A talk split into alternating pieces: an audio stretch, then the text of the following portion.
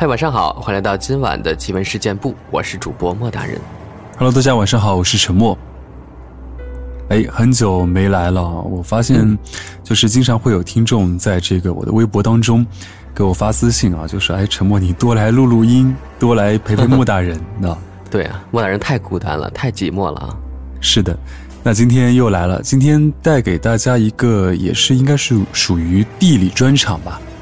嗯，对，讲的应该也是我们之之前经常讲过的一个地方，就是广州。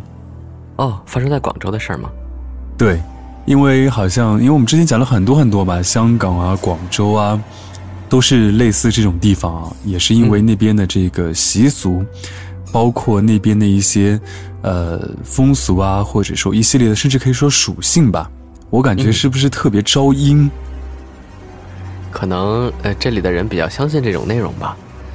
对，所以今天要带给大家的就是一个在广州的叫做陈朱楼的一个诡异怪谈。哦，又是一个建筑物里发生的事儿啊。嗯我们一起来听陈默分享一下。陈朱楼位于广州市河南南华中路，这座红星海鲜酒家的前身，始创于清乾隆十一年。但当时广州五大家族潘卢五叶洲之一的吴子坦所创，传承达两百六十年之久的茶楼陈朱楼，今日据说要拆除作为房地产开发之用。陈朱酒楼是广州市能考证的最老的老字号茶楼，诞生于一七四六年，由一家称作陈朱馆的简易平房发展而来。原主人广州当时五大家族之一的武氏衰落之后，馆子转让吴氏，易名为陈朱炳家。后虽出易主，但生意一直很兴旺。一九三八年广州沦陷，陈朱楼关门歇业，到一九四零年才重新复业。抗战胜利后，陈朱楼除了大规模装修扩建外，还增加了石府路的陈朱酒家和陈朱第三支店。一九五六年公司合营后，陈朱楼经营面积扩大到一千四百平方米，座位增加到七百个，业务量逐年上升。不幸的是，一九八五年十月九日夜，陈朱楼被一场意外的大火吞没。一对夫妇在陈朱酒楼三楼摆喜宴，当时酒楼是木结构，上路就一条木楼梯。当日因为致原因停电，于是酒楼就开了在楼梯底的发电机。但后来这部发电机不知什么原因忽然着火，烧着左道楼梯，后末就一路烧到二楼、三楼。当时好多人都是被烟呛死的。整场火烧得好猛，整栋楼都烧得通透。由于当时消防系统不完善，根本没有消防栓，当晚出动了二十几部消防车，不过因为火势太大，难以扑救，新娘同新娘亲家都烧死在里面。男家新郎和他父亲跳楼逃生了，但摔断了左脚。后来那里就有好多怪事发生，以下就是传的最真实的几件灵异事件。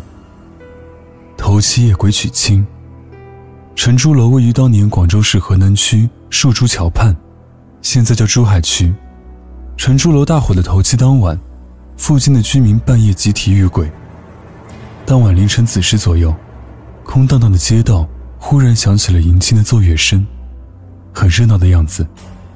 大胆的人起来偷看，发现是一些模模糊糊的人，衣服都是红色的，很喜庆的样子。很多人都知道，一九八五年的城市里几乎是听不见这种古代方式的迎亲奏乐的，更何况哪里会有人在半夜时分娶亲？这支诡异的队伍一直走到当时被烧毁的陈朱楼前。站定安静了一阵子，忽然就开始凄惨的哭泣，哭声越来越大，声音凄惨骇人，有老有少。目击者形容当时那种阴风阵阵的感觉。直到天快亮，这个古怪的迎亲队伍突然就在原地凭空消失。据说，当时的目击者超过百人。逃生新郎险被砸死，跳楼逃生的新郎。在百日祭的时候，和亲属们去陈朱楼烧纸做祭。他们在楼下大门口摆好祭品，准备要开始烧纸。忽然，一个拳头那么粗的木头从三楼掉下来，那么多人，偏偏就砸中新郎。所幸未砸中要害，新郎并无大碍。有传闻是新娘舍不得新郎，要带他一起走；也有的说，是冤死的宾客向新郎索命，新娘出手相救。陈朱楼在一九八五年出事之后，曾经在比较长的一段时间里，都保持着被烧毁的样子。而陈朱楼所在的广州南华路，又是广州比较繁华的地段，于是。就有不少人考虑重新装修陈朱楼，然而整个装修过程又开始灵异事件百出。据说，当时开工了好几天，一切都还挺顺利的，到了第四天，就出事了。三楼装修工程上的一个木工，干着干着活，突然就不对劲了，眼睛直往上翻，就开始胡言乱语，发出一个女人的声音。同一楼面的工友都吓坏了。又不知道发生了什么，眼看这个木工站起身来，直直的就要从三楼跳下去，工人们连忙拉住，把他绑了起来，送回了宿舍。一场大病，隔了好些天才恢复。接着，没过几天，更怪异的事情发生了：一名根本不会广东话的外地工人，工作工作着，突然就爬上了桌子，开始唱起了粤剧。又是男人变了女生。工人们觉得这里太邪门，很多都不干了。不过，不管怎么样，陈朱楼后来还是复业了，只是随后又更换了好几个名字，曾经叫红星海洋酒家和东江海洋酒家的名字，一直到二零零六年左右被彻底拆除。后来有开发商去问高人，传出该事件内幕：当年是三楼摆结婚酒，二楼摆丧酒，结果相冲。陈朱酒楼为了贪钱，所以这样做，结果酿成悲剧。真相是否如此，没有人知道，只在人人口头传播中渐行渐远。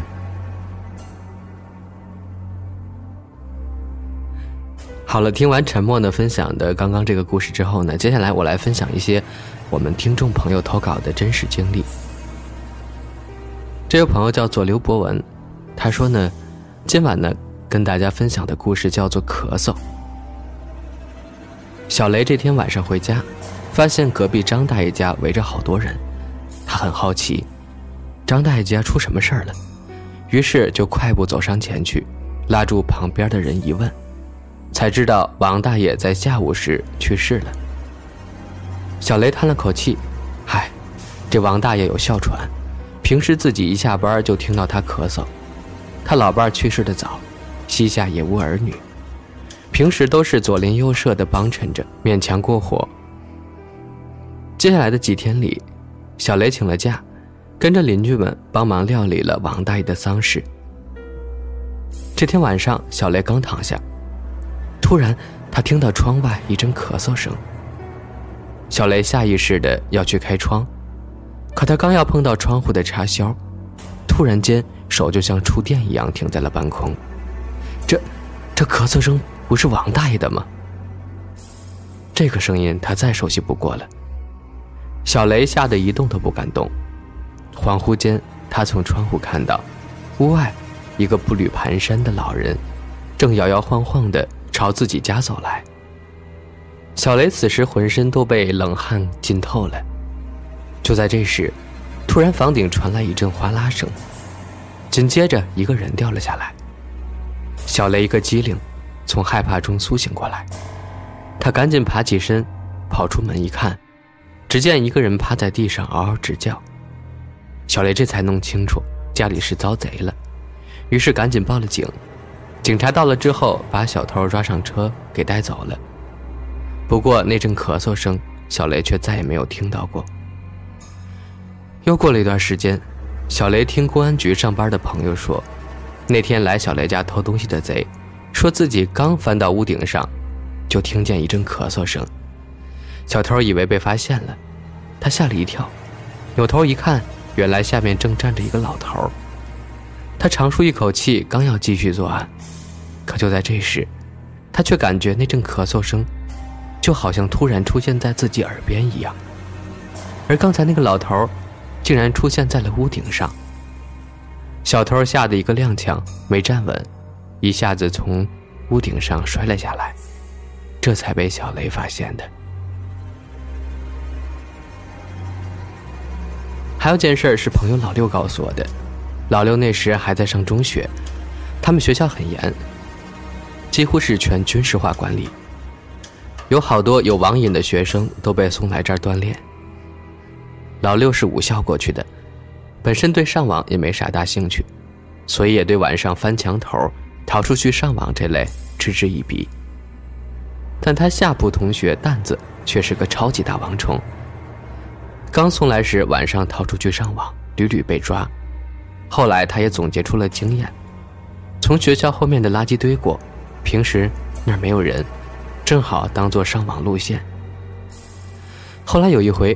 蛋子又跑去上网，可他这回去了一个星期都没回来，学校也派人出去找了，可是市里几乎所有网吧都找了个遍。后来也问了其他几个有经验的老网虫，他们知道的那些比较隐蔽的黑网吧也都找了，但就是没有蛋子的影子。直到有天晚上，老六正在睡觉，朦朦胧胧中，他突然感到有人站在自己床头。于是睁眼一看，差点吓了一跳。蛋子。此时他脸色发紫，眼珠里布满了红血丝。他就直直的看着老六。老六在上铺，正好跟他脸对脸，这场景是够吓人的。老六平时跟蛋子关系最好了，于是就说道：“你回来了，都上网上成这德行了，快赶紧去睡觉吧，别被查宿的发现了。”可是此时，蛋子却叹了口气，僵直的转过身，便又出了宿舍门。老六赶紧坐起来，对着他的背影小声喊道：“这么晚了，你还出去啊？”可蛋子头也不回，直接拐进了走廊的黑暗中。老六没办法，便躺在床上又睡了。第二天早上，老六起床正要洗漱，突然间听到外面一阵哗然。他赶紧跑出去，一问旁边同宿舍的同学，那人对他说：“蛋子死了，今儿早上刚发现的，尸体就躺在学校后面的垃圾堆边。”老六一听，顿时晴天霹雳，他连忙问道：“蛋子咋死的呀？”那个同学告诉他：“这我就不太清楚了，听倒垃圾的人说，估计是上网过度了，已经好几天了，才被发现的。”这一句话让老六立马汗毛倒立，就像三九天掉进了冰窖一样。自己昨晚还见过蛋子回来呢，难道昨晚回来的是？老六不敢继续往下想了。后来他把这事儿埋在心里，谁都没敢说。但每到清明节，他都会去蛋子墓前上炷香。我在武校时还遇到过这样一件事儿。那时候上初一，跟班里几个散打队的关系还好，他们几个人平时最讲义气，但是个个都有些小毛病，就是没事时总想着法的损校长。因为武校平时管理比较严格，除了上课就是练武，可把他们几个家伙憋坏了，他们就把气都撒在校长身上，但怯于校长功力高深。他们几个只能精神上实施报复，一到下课就编段子，因为都是农村来的，平时乡里的风俗都结合着用，比如把校长的照片 P 成黑白的，还附上挽联；还有就是打扫卫生、抬桌子时，故意喊成村里出殡、抬棺材的号子。总之，怎么作怎么来，直到被逮到，免不了挨一顿摆蜡杆子。躺在宿舍一个多月都不能下床，等好了之后还继续作妖，貌似乐此不疲。这天下午，其中一个叫大傻，在班里畅想着人生。他说等自己毕业之后回来探望校长，一定给他老人家敬杯酒。说完，他便一条腿往前一迈，腰一弯，两只手做托杯举过头顶状，逗得大家哈哈大笑。因为大傻这一套动作，分明就是农村出殡时，给死人敬最后一杯酒时的动作。大家都是乡里来的，所以都明白其中的意思。可是自打那天之后，我们一周没看到过校长。听说是发癔症了，现在正乡下观乡呢。大傻得知这个消息，不由得也是一阵后怕。可是当天晚上，我们几个散打队的一起回宿舍睡觉，刚到宿舍楼前，突然大傻大叫一声“爷爷”，然后就蹲在地上大哭起来。我们几个吓了一跳，连忙问他怎么了这是。可大傻就是哭。而且哭声越来越大，哭得撕心裂肺的。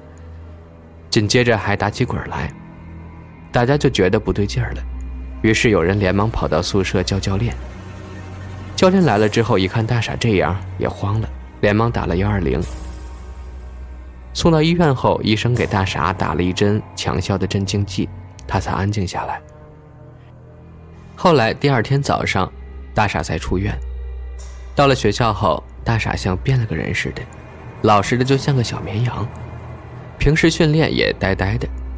直到毕业后，我们几个同学再聚到一块吃饭，大傻才说了那回的经历。原来那天晚上，我们几个回宿舍，大傻突然看到自己去世多年的爷爷正站在宿舍楼顶，他当时就懵了，一种前所未有的伤心席卷而来，就是想哭。他爷爷这时窜到大傻面前，大声骂道：“你个不孝的东西，哪有跟活人敬死人酒的？